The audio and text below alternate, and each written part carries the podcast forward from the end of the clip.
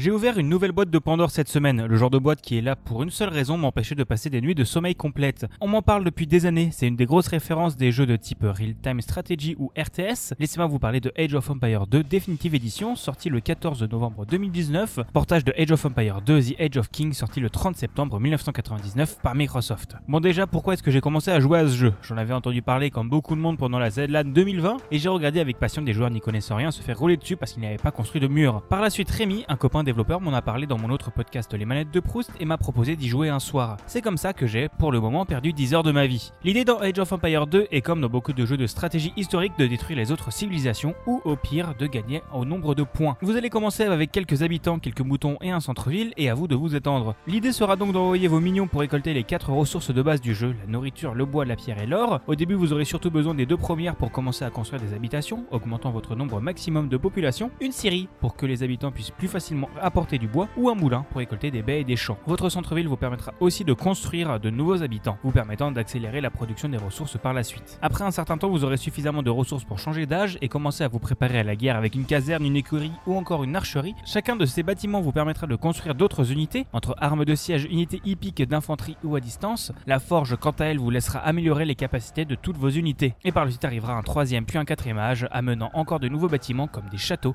qui seront là comme structure solide pour construire vos unités spéciales. Et enfin, une fois prêt, et si l'adversaire ne l'a pas déjà fait, il vous faudra lancer vos unités à l'assaut de sa base dans le but de réduire à néant toutes les préparations qu'il aura faites pendant de longues minutes. Concernant la rejouabilité, vous aurez beaucoup de civilisations différentes ayant chacune son unité spéciale, faite pour une certaine approche, ses capacités et ses évolutions différentes.